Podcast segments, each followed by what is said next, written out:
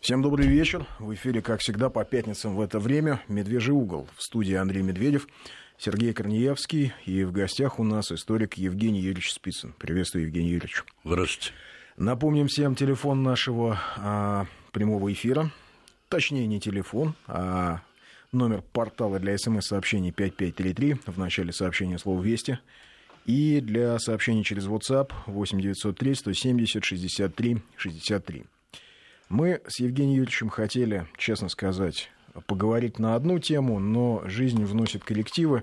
Хотели-то мы давно уже обсудить, скажем, некие м- исторические мифы, порожденные фильмом э, «Викинг», ну, в частности, э, вот эту мифологию о жесточайшем конфликте э, традиционного русского язычества с православием, ну, о котором как-то так очень очень ну, а, да, да, однозначно да. говорится в этом фильме, но жизнь вносит коллективы, и говорить сейчас о событиях э, столь далеких, когда на Донбассе рвутся снаряды и погибают э, люди, в общем, наверное, э, будет неправильным и некорректным, и поэтому решили мы поговорить на тему куда более актуальную, на тему того, когда вообще Украина – шагнула, сделала первый шаг к расстрелу Донбасса, к расстрелу Юго-Востока. И очевидно, что этот шаг был сделан совершенно не на Майдане, не в 2014 году и даже, наверное, не во время Майдана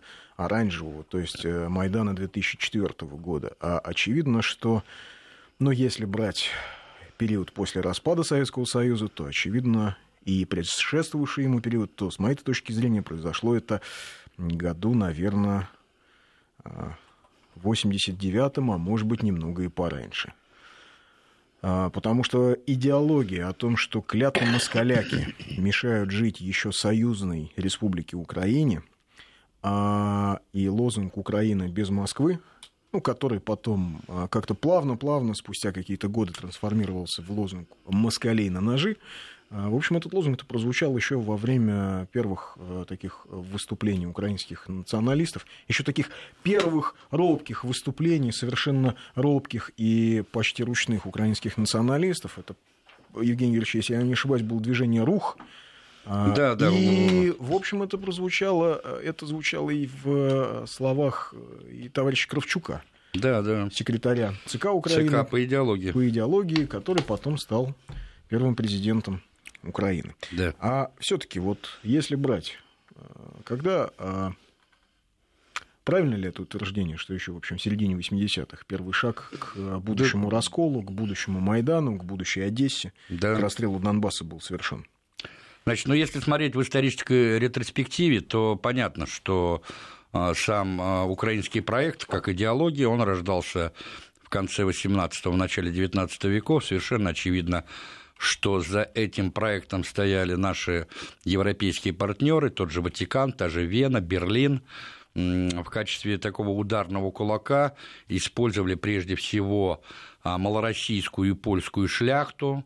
А, именно из ее среды вышли первые украинствующие, тот же Георгий и Василий Полетика, тот же Осип Бодянский, тот же Николай Костомаров, Пантелеймон Кулиш, Кулиш ну и многие-многие другие, тот же Михаил Грушевский, которые стали идеологами украинства как такового. Это первый аспект. Второй аспект это когда на базе вот этой вот украинствующей интеллигентской прослойки стал уже формироваться, по сути дела, прообраз бандеровщины, то есть наиболее агрессивной формы украинского национализма, в центре которого была звериная русофобия. Я по-другому этого назвать не могу. И вот здесь надо прекрасно отдавать себе отчет, что а вот те самые персонажи, я имею в виду Бандеру, Шухевича, которых поднимают на щит и делают национальными героями, это ведь персонажи а, сугубо уголовно преступные, у которых там не просто руки по локоть в крови, а они сами, что называется, по, по, дальше некуда купаются в крови. А в силу своей ущербности, убогости, они, конечно, никакой идеологии как таковой создать не могли.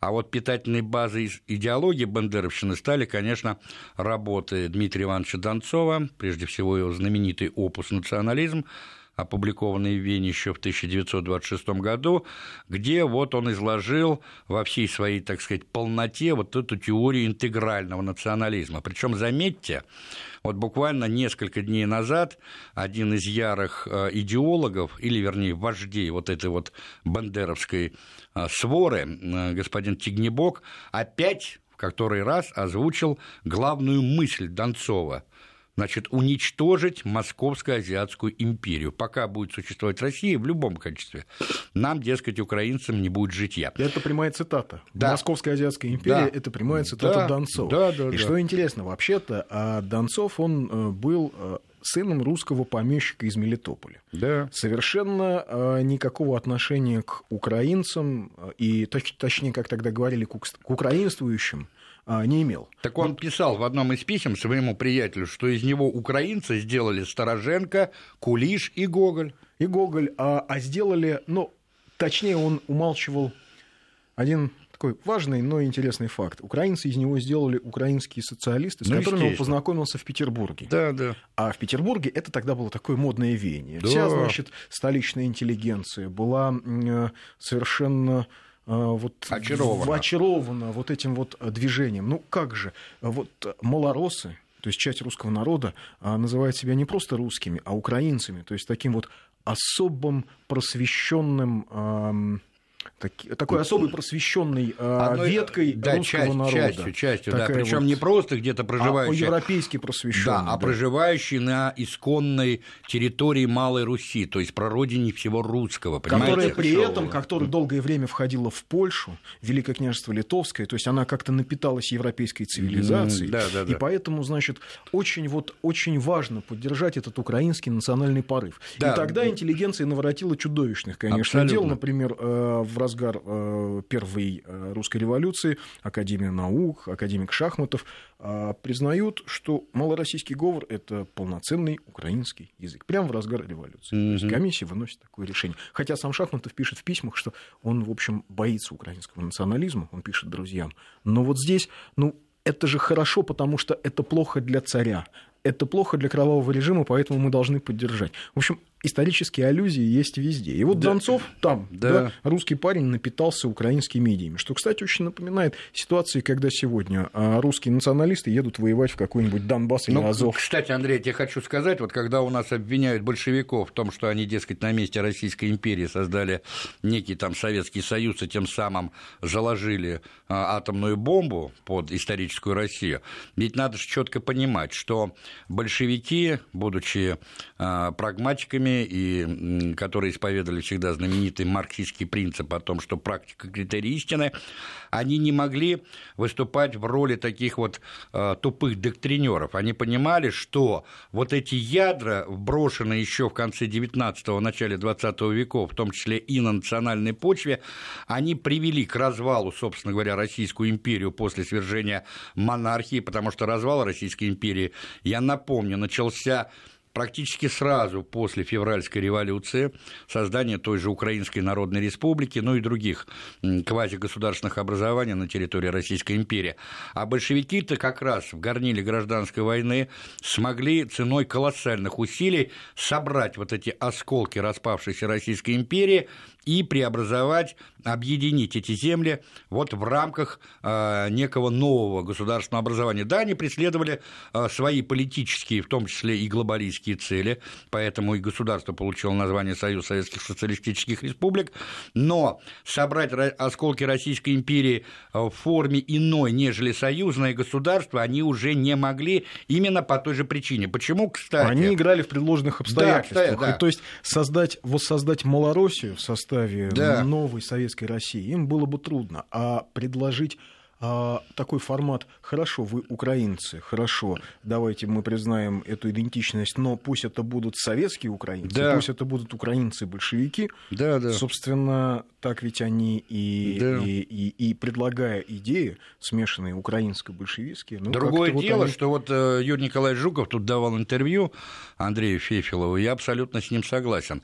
Дело в том, что э, когда вот создавался Союз Советских Социалистических Республик, и а, в России не была создана отдельная коммунистическая партия и РКПБ, то есть Российская коммунистическая партия большевиков, а с 25 года ВКПБ, Всесоюзная коммунистическая партия большевиков, она играла роль вот этого цементирующего фактора, и поэтому республиканские партийные комитеты, они были как бы а, естественной частью вот этой единой партии большевиков. Но вот какую колоссальную ошибку все-таки допустило тогдашнее партийное руководство, или, может быть, часть партийного руководства, я подозреваю, что Троцкий, Зиновьев и так далее, да, они отдали практически все дело просвещения и культуры на уровень вот этих вот а, республиканских органов власти.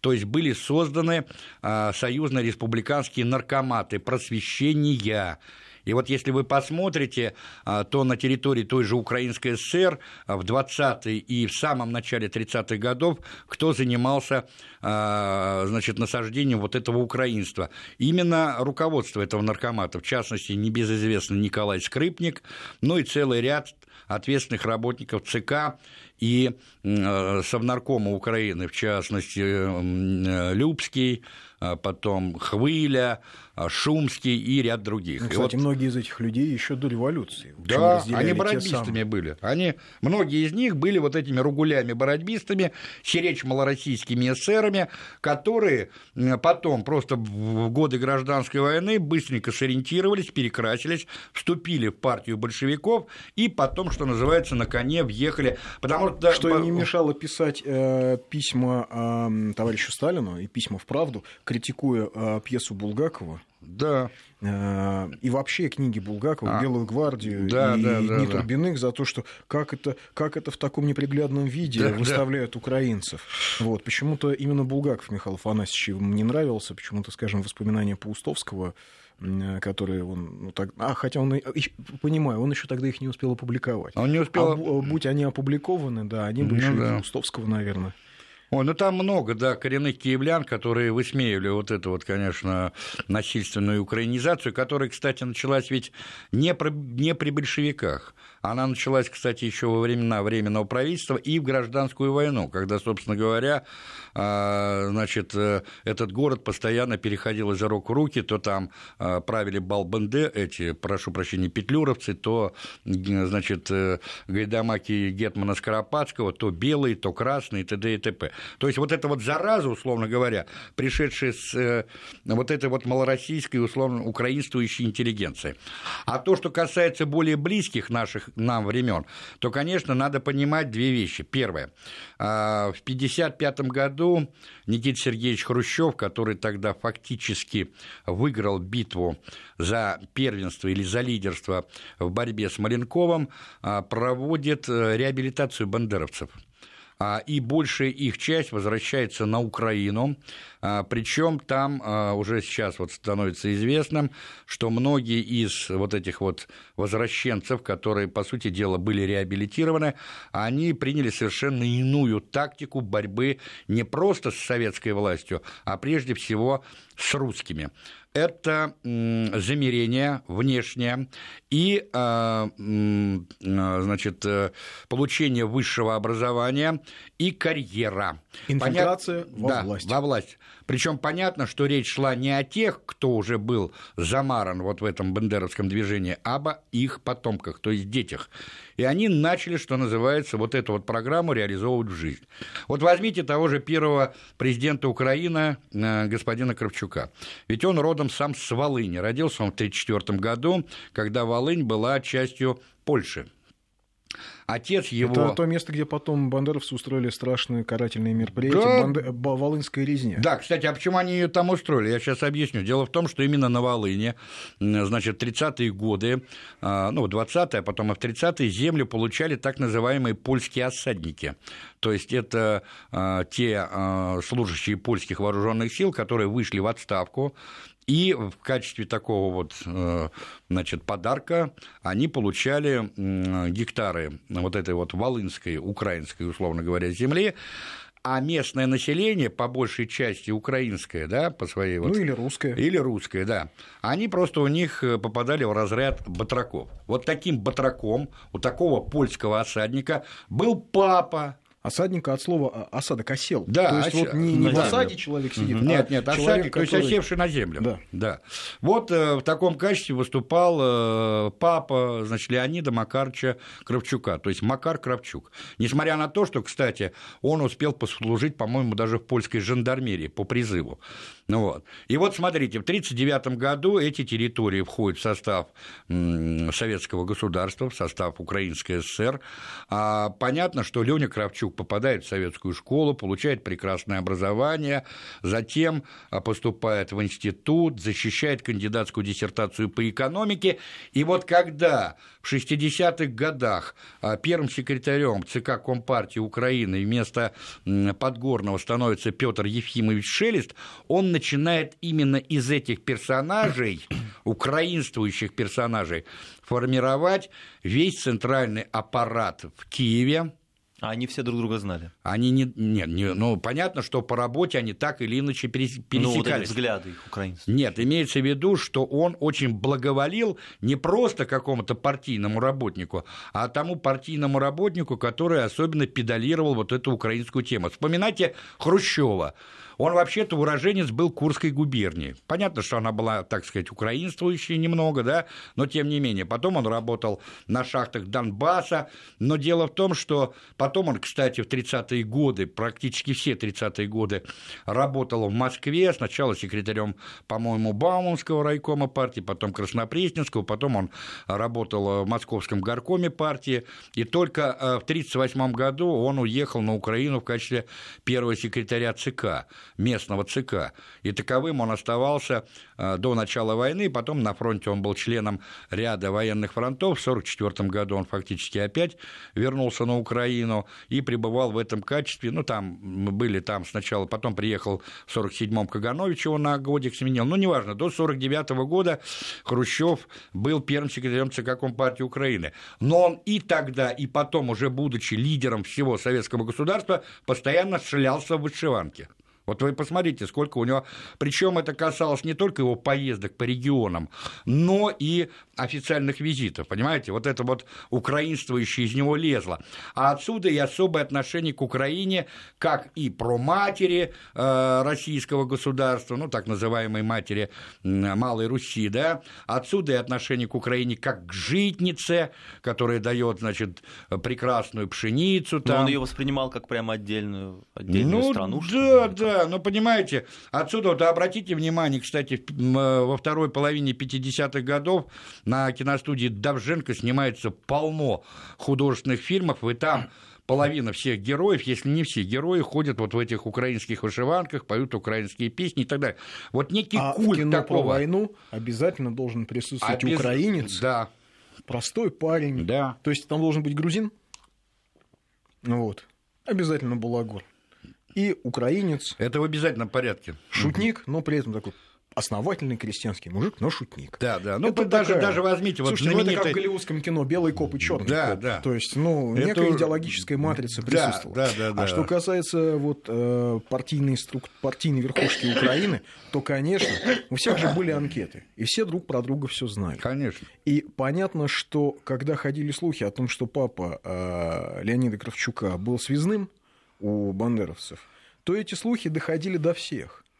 В том числе до тех людей, которые принимали какие-то кадровые решения. Конечно. И если для кого-то это служило отрицательным основанием, то для других людей... Крючком стало. Это было и крючком, и как раз-таки положительным, положительным основанием. конечно. А, как раз основанием для того, чтобы человека двигать дальше да, во власть. И абсолютно. таких людей, особенно на а, так называемой Западной Украине, людей, которые знали, кто отец этого комсомольца, кто его дедушка, скажем, там греко-католический священник, который еще скажем, в 1918 году Западную Украинскую Народную Республику строил. То есть заранее предатели готовили?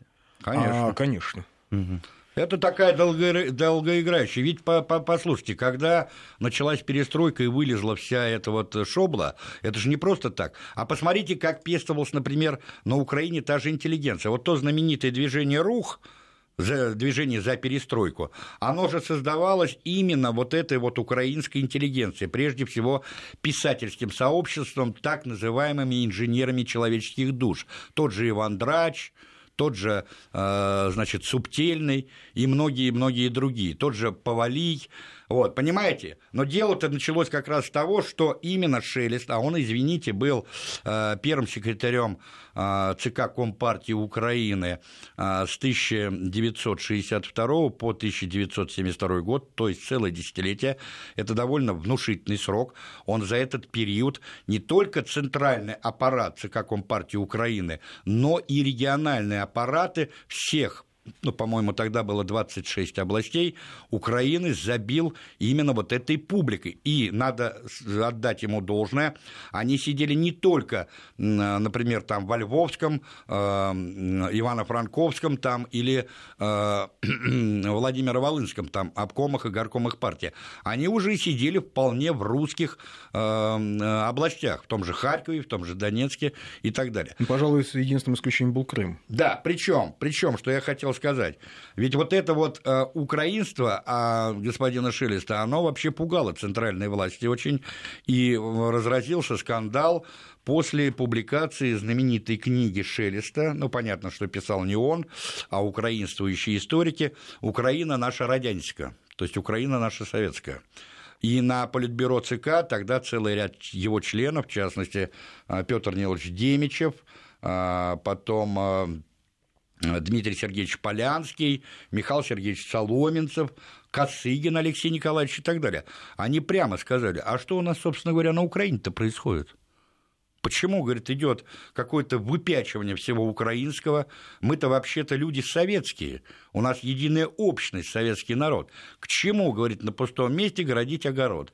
Вот. И Шелест, по сути дела, этим подписал себе смертный приговор. Более того, когда его э, Брежнев убирал с этой должности, а он его убрал, как всегда, очень культурно, изящно, без расстрелов, то, э, э, значит, на его место был поставлен старый давний друг Леонида Ильича, Владимир Васильевич Щербицкий, который ему сказал, вернее, и всем сказал, товарищ Щербицкий твердо стоит на позициях Богдана Хмельницкого. Уходим на рекламу. Продолжаем наш разговор с историком Евгением Спицыным. 5533 в начале сообщения слова «Вести», 8903 170 63 63. Это наш WhatsApp-портал. Что касается традиционной э, русофобии украинствующих националистов и вообще традиционный, того, что они традиционно, кого они традиционно себе выбирают в кумиры, то, скажем, сейчас это Бандера, Шухевич, это вот, а, ну, вообще боевики УПА, а, а в конце 19-го, в начале 20 века это был, угадайте, кто? Мазепа. Ну, Мазепа. Иван Степанович. Да, Мазепа, потому что, значит, он как-то вот э, сделал в какой-то момент не предательство, а наоборот, он пытался сделать европейский выбор mm. и вы, вырваться, значит, из лап э, Московии и москальского, москаль, москальско-ордынского рабства и так далее. И поэтому э, удивительное дело, но э, в 20 веке, в начале 20 века в сводках полиции вот этих всех э, деятелей украинского, украинского движения а, а потом не просто в сотках полиции, потом вообще везде в публичном пространстве их начали называть мазепинцы. Правильно. А ты помнишь... Мазепинцы, как сейчас э, бандеровцы, да. да? Вот. А, а тогда мазепинцы. Андрюш, э, вспоминай знаменитое пророческое письмо а, Петра Николаевича Дурново, министра внутренних дел, написанное им в 15 а, году, незадолго до смерти, где он как раз и говорил а, о том, об опасности присоединения Галиции и о том, что вот это мазепинское начало, которое сейчас на территории Малороссии имеет, ну, такие вот э, совершенно незначительные, мизерные, что называется, ростки с присоединением Галиции по итогам Первой мировой войны, может э, стать э, настолько опасным и разрастись, как он пишет, до опасных размеров. Но в чем разница принципиальная между мазепинцами и бандеровцами? Дело в том, что мазепинство – это, в принципе, вот такое рагульское украинство, квинтэссенция своего рода предательства. Почему? Дело в том, что, вот обратите внимание, после присоединения или вхождения Малороссии в состав России а, на протяжении 300 лет малороссийская политическая элита, а, сначала шлихетская, а потом советская, она практически на равных составляла а, верхушку а, управления и Российской империи, и Советского Союза. Ну, куда да ни плюнь... Российской имперской армии и Советской Конечно. армии. Ну, возьми, вот давайте, там э, два Разумовских. Один, значит, Алексей Григорьевич фаворит матушки императрицы Елизаветы Петровны, его младший брат Кирилл Григорьевич и президент Академии наук, и малороссийский гетман, э, и т.д. и т.п. Да? Или, ну, а например, командир Паскевич. Да, например, да, Александр Андреевич Безбородко, министр иностранных дел, ну, говоря современным языком, то есть глава иностранной коллегии, канцлер Российской империи.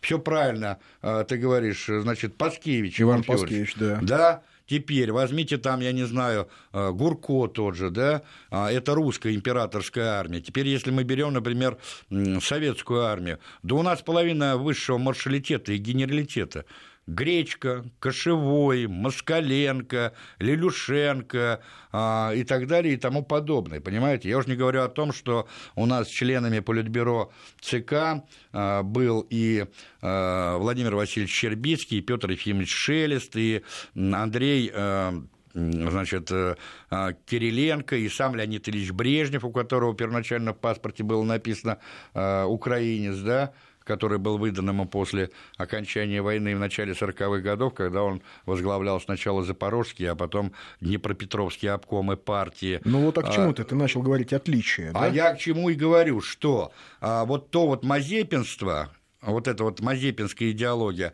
она просто несла в себе заряд вот этого предательства, которым, ярким проявлением которого стали а, два первых президента Украины – то это есть Кравчук... это такая, скорее, не активно позиция против, а позиция, что ну, если что-то изменится, присоса... можно, можно перескочить. Присосаться, присосаться, понимаешь? Гибкая. Гибкая. Ну, это, да. это, знаете, такая, да. Вот Кравчук и Кучма, они исповедовали вот это вот мазепинство, вот этой самой низкой мерзопакостной форме. Но дело в том, что вот это мазепинство, оно рано или поздно уступает место бандеровщине. Почему? Потому что построить державу державу на предательстве, на идеологии Мазепинщины нельзя. Ведь у самостийной Украины, которая возникла в результате развала Советского Союза, а я напомню, это был рукотворный развал, была прекрасная возможность создать второе ну, условно говоря, русско-украинское государство.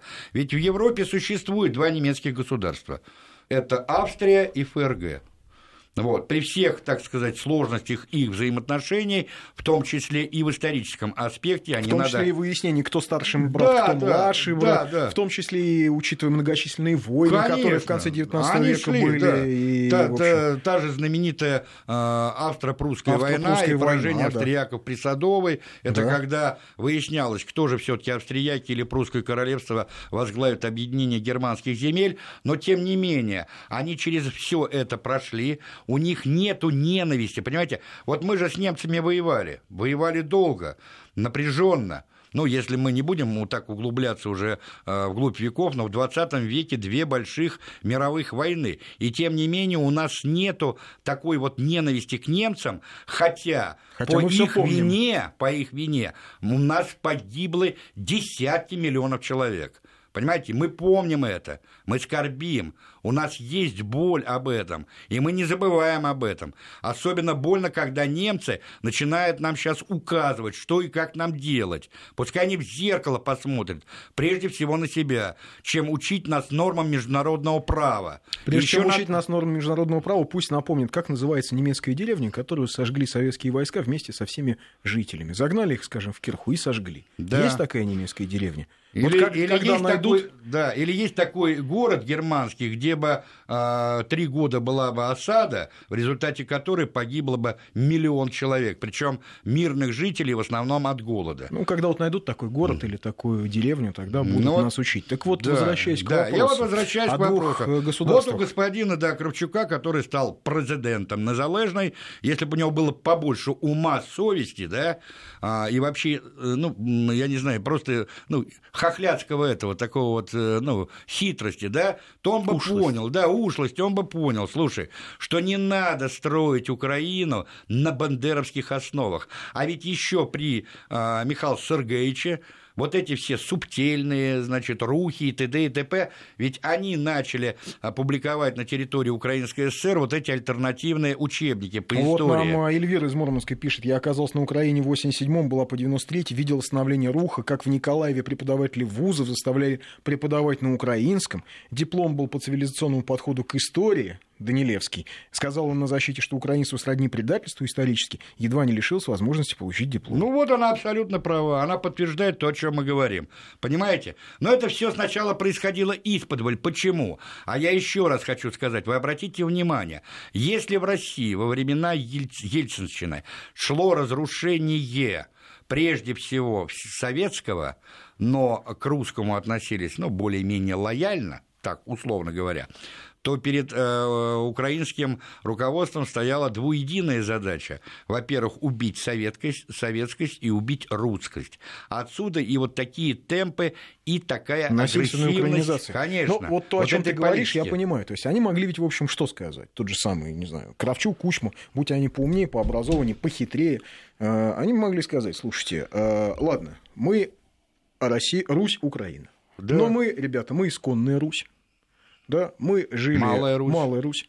А, все крещены вот здесь, в Киеве. Все русские. Ну, как бы общая купель у нас вот здесь. Цивилизация началась русская отсюда.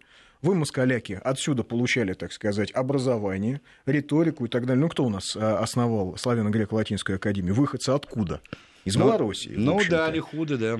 Вот. А, и сказать, но тем не менее, у нас особый цивилизационный путь. Так получилось. Исторически мы были в Литве, мы были в составе Польши. Ну вот, вот так вышло. Но а, а, тем не менее, у нас два языка. Мы вот пойдем каким-то своим путем, будем строить вот это вот такое отдельное русское, ну, тем не менее, государство. Союзное государство. Причем, заметь, ведь э, у них, э, ну, будем прямо говорить, у них в менталитете, вот у жителей того, что мы называем Малороссией, да, или сейчас Украина, у них э, всегда в менталитете было так, кому бы присосаться. Ну, так получилось, их всю жизнь да. рвали на... Вот об этом и речь. Я говорю, это, это не к тому, что я хочу это сказать в качестве какого-то уничижения, а подчеркнуть тот исторический факт, что эти территории, они болтались, э, как одна субстанция, э, значит, между Речью Посполитой, Османской империей, Крымским ханством и э, Москвой. Россией, понимаешь? И у них в разные периоды жизни были разные представления о том, кому можно присосаться и что вообще можно Причем получить. Не, в общем, не ведь совсем у них, а скорее у элиты. У потому элиты, что ну, ведь ну, восстание Хмельницкого, да, из-за чего началось? Просто казачья элита, казачья старшина захотела быть равной польским дворянам, правильно, польской шляхте. Правильно. Они начали это восстание, а народ хотел присоединиться к России, потому что народ был православным, русскоязычным. Я тебе больше и скажу. Просто Хмельницкий уже не мог остановить Андрюш, этот процесс да. и был вынужден подписывать договор Андрюш, с москалями, чего он делать вообще-то и не хотел. Не хотел. Больше того, я тебе скажу. Заметь, что вообще-то эту войну спровоцировал, как ни странно, король Владислав IV. Почему? У него были довольно тяжелые отношения с Вальным Сеймом. Там его эта польская шляхта просто достала, а он не контролировал посполиторушение, то есть ополчение. А квартирная или королевская армия была очень мала, 10 тысяч штыков и сабель. И ему надо было спровоцировать войну с Османской э, империей, чтобы начать э, значит, сбор посполитого рушения и основу этого э, значит, рушения должны были составить реестровые казаки. И они договорились, что в этом случае малороссийское казачество и шляхта станет третьей частью равноправной, составной вот этого государства, Речь Посполитой, то есть поляки, литовцы и малороссийские казаки. Не вышло, потому что Владислав умер в 1648 году, и когда Хмельницкий понял, что этот проект, ну, что называется, накрылся медным тазом, он поэтому побежал и к русскому царю Алексею Михайловичу. При этом он сначала пытался найти поддержки у татар. У него же с крымскими... Ну, потом Хмельницкий ну, да. умер, и уже те, кто ему наследовали, да. они пытались да, да. Так вот я хочу сказать, так что это вот это представление элиты, а о том, народа. слушай, если бы они, да они бы создали бы транзитное государство, слушай, им э, с, с, от Советского Союза досталась прекрасная металлургия, э, прекрасное приборостроение, станкостроение, крупный флот, самый крупный, по-моему, да. флот, да, в Европе, в Европе. Да, торговый. Дальше э, сельское хозяйство и т.д. и т.п. А мы, мы сейчас прервемся на погоду и а. вернемся в эту студию через 2-3 минуты. Да, Сергей, э, да, Дмитрий, Евгений, Евгений Юрьевич сейчас да. откашляется, Сергей, да. Дмитрий, все перепутал. Вот, и мы продолжим. Так вот, а что касается процесса, да, а, а, все, вот э, то, с чего мы начали, что ведь первый шаг к Донбассу был сделан именно тогда, да. в 80-е, э, когда началось все это движение, рух, когда а, робко стали легализовывать, еще не Бандеру даже, а Нет, вообще нет. разговоры о, а, в принципе, о, об украинских повстанцах.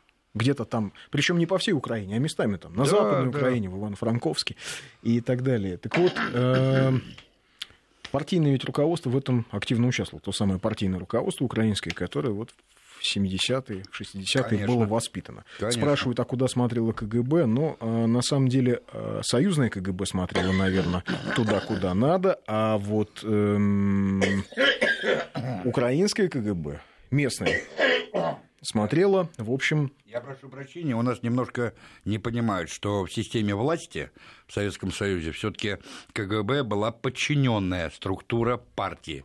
Вот. Более того, э, сотрудники КГБ не имели права вести высокопоставленных партийных работников. Это не значит, что КГБ не пыталась заниматься интригами, но тем не менее, в значительной Нет, ну, степени а, у советских чекистов руки были местами подсвязаны, и они а, не были таким уж самостоятельным субъектом политического поля. Так вот, а, в 89 год, если мы берем за точку отсчета, да, ведь первые митинги начались. Да. И митинги именно шли а, в контексте Украины без Москвы. Украина это Украина, а значит, москаляки это не то, не все. И тогда впервые начали говорить о том, что... м, нет, наверное, уже все-таки попозже, уже в 90-е начали говорить о Донбассе как о дотационном регионе, который вся несчастная Украина кормит.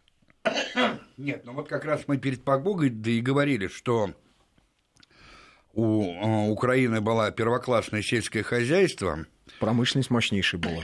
Да, и вот те, кто стоял у истоков того же Руха, они жителям Украины вдалбливали мысль, что мы кормим, в том числе и москалей. Вот если мы сейчас сбросим это ненавистное москальское иго, то мы как сыр в масле будем кататься, понимаете? И Кстати, они людей- были не так уж и неправы, если бы они сделали какие-то... да, не воровали, если бы они не были временщиками, если бы они сделали правильные шаги в экономике. Другое дело, что они не говорили тем же жителям Украины о том, что вся их металлургия, шахты Донбасса, вся их система ЖКХ держится прежде всего на сибирской э, нефти и газе. Понимаете? Но это детали. Это детали, Это такие понимаете? частности, на которые не стоило Ну, да. обращать внимание на пути к независимости. А люди поверили во все это, что и надо было. Они поэтому провели вот этот вот референдум 1 декабря 1991 года. Причем провели его, я замечу, незаконно. Почему? А потому что акт о государственной независимости Украины, который был принят 24 августа 1991 года, сразу после провала так называемого августовского путча, он установил, что надо проводить, и это законодательством было установлено, кстати, и союзным, и республиканским, что надо проводить референдум. Так там было четко установлено, что после принятия этого решения Верховным Советом какой-либо республики, в данном случае украинской, а, этот референдум мог быть назначен не ранее 6 и не позднее 9 месяцев. То есть, если этот акт был принят 24 августа, то референдум должен был состояться не раньше 24 февраля 1992 года. Но это не важно, они уже понимали, что за ними стоит Джордж Буш, потому что он уже, в общем, довольно открыто выразил им поддержку. Я имею в виду старшего, он же посещал Киев еще Нет, незадолго но- но до августовского. еще этого не было. Тут, извини, Михаил Сергеевич Горбачев, как гарант Конституции, а он клялся на Конституции, в том числе, э, значит, по сохранению советского государства, он должен был немедленно опротестовать этот законодательный акт э, и в, э, в Верховном суде, и в Генеральной прокуратуре. Он ничего этого не сделал, понимаете? Он вообще ничего не сделал, но даже не о нем речь. А что касается э, вот этого пути э, конфликта регионов, ведь он начинался еще тогда. То есть конечно. еще вот когда середина 80-х, конец 80-х, вот, вот э, Ты уже понимаешь- тогда шли разговоры Да, о том, Андрюш. что западная Украина, она какая-то правильная, а восточная не очень правильная. что и Андрюш, русских там слишком да, много. Андрюш, пойми, тут надо все-таки различать вот какие вещи. Вот этот региональный сепаратизм и недовольство Москвой, ну и неважно там, любым каким-то там, можно Петербургом, можно там Киевом, оно присутствовало всегда, везде и всюду. И это, в принципе, ну, вполне естественно. А вот мы плохо живем, во всем виновата Москва. А вот мы плохо живем, во всем виноват Берлин. Это характерно и для немцев, и для итальянцев, и для французов и так далее. Но они при этом не разрушают ну, вот послушай, страну. а я об этом и говорю. Но вот этот вот региональный сепаратизм такого вот местечкового и бытового уровня, он не опасен для государства как такового. Так вот, он был на Украине заменен вот этим звероподобным бандеровским сепаратизмом. Причем, заметьте, что они не выступают за создание собственного государства. Для них вообще главная цель – это не создание Украины как таковой. Вот вы прислушайтесь, о чем эти люди говорят. Вообще-то людьми их даже назвать трудно, по, по мне-то это не люди. Когда господин Коптун, когда остальные заезжие гости с Украины издеваются, измываются над трагедией Донбасса, там гибнут простые русские, украинские, там, я не знаю, еврейские, там, армянские женщины, дети, старики, э, люди, которые стали грудью на защиту своей малой родины. В конце а концов, слушай, там гибнут украинские солдаты, солдаты, которых погнала хунта на убой. А эти ребята, а, а им и по этому поводу весело. Гибнут-то, в общем, наверное, ну, молодежь все-таки украинская. То есть они потеряли это тоже ведь люди. Ну. Да, они потеряли вообще как. Я вот смотрел вчера, например, по Первому каналу. Их специально свели, условно говоря, сторонников киевского режима и противников киевского режима. Попытались, чтобы они найти, нашли какие-то точки соприкосновения. Да они не в состоянии этого сделать так вот о чем, почему ты говоришь, что они не хотят Украины? А чего же они хотят? Они хотят, чтобы нас уничтожить. Вот у них мечта фикс. Вот сдохнет Россия, мы вместе с ней сдохнем, ну, слава богу, понимаешь? Это вот по принципу, у соседа корова сдохла, пустячок, но приятно. Но, не, а, съем, знаешь... не съем все яблоки, но понадкусаю. Вот принцип вот этого рагульского, э, хохлядского мышления, понимаешь? И именно, я не говорю украинского, вот этого хохлядского, такого агрессивного, э, звериного, э, звероподобного, вот этого бандеровского представления. Пускай вообще все сдохнут, погибнут, сгорят и т.д. и т.п т.п. Ну, это, кстати... У них нету идеологии созидания, нету. У них только все построено на отрицании. Ну, в общем, да, сегодняшняя Украина, к сожалению, строится на идеологии ненависти. Вот на той самой идеологии Дмитрия Донцова а, достаточно почитать деколог, то есть 10 заповедей да, украинского националиста. Да, Михновского того а, Не-не-не, и Михновский, он первый, а потом был Донцов, вот он писал этот деколог, а, и там, там, там все сказано. Вот эта идея про какое-то прекрасное белое рыцарство, про чистоту расы и так далее. Другое дело, что вот эта ненависть, это, конечно, очень сильный допинг но сколько его можно давать, сколько его можно колоть? А, ну, а допинг... рано или поздно, да, наркоман любой, он, э, что называется, организм надрывается и так далее. Ведь у них не хватает даже элементарного, ну, как бы, э, как бы ну, как это говорят, э, выживания, вот инстинкта, инстинкта выживания. инстинкта выживания. Они хотя бы своими куцами мозгами прикинули бы, что разрушение их экономики, а идет разрушение экономики, это совершенно очевидно. Еще только идет, а не до конца. Нет, нет конечно, нет. там, ну, в общем, много что, настроили при советской нет, власти. Нет, нет, нет, надо все-таки иметь в виду, что экономика, она же не только определяется там, значит, э, э, энергетическим там или строительным комплексом там, или наличием трубы, или отсутствием трубы. Есть ведь совсем небольшие государства, которые живут вполне достойно, и у них экономика, например, носит во многом там тот же аграрный характер, понимаешь? Вот, и они спокойно существуют. Нету каких-то крупных производств, есть банковская система, возьми ту же Швейцарию, да. Ну, это такой, знаете ли, пример. Нет, ну вот я тебе об этом и хочу сказать. Не надо представлять дело, что процветающие страны только там, где нефть и газ, понимаешь, как Саудовская Аравия.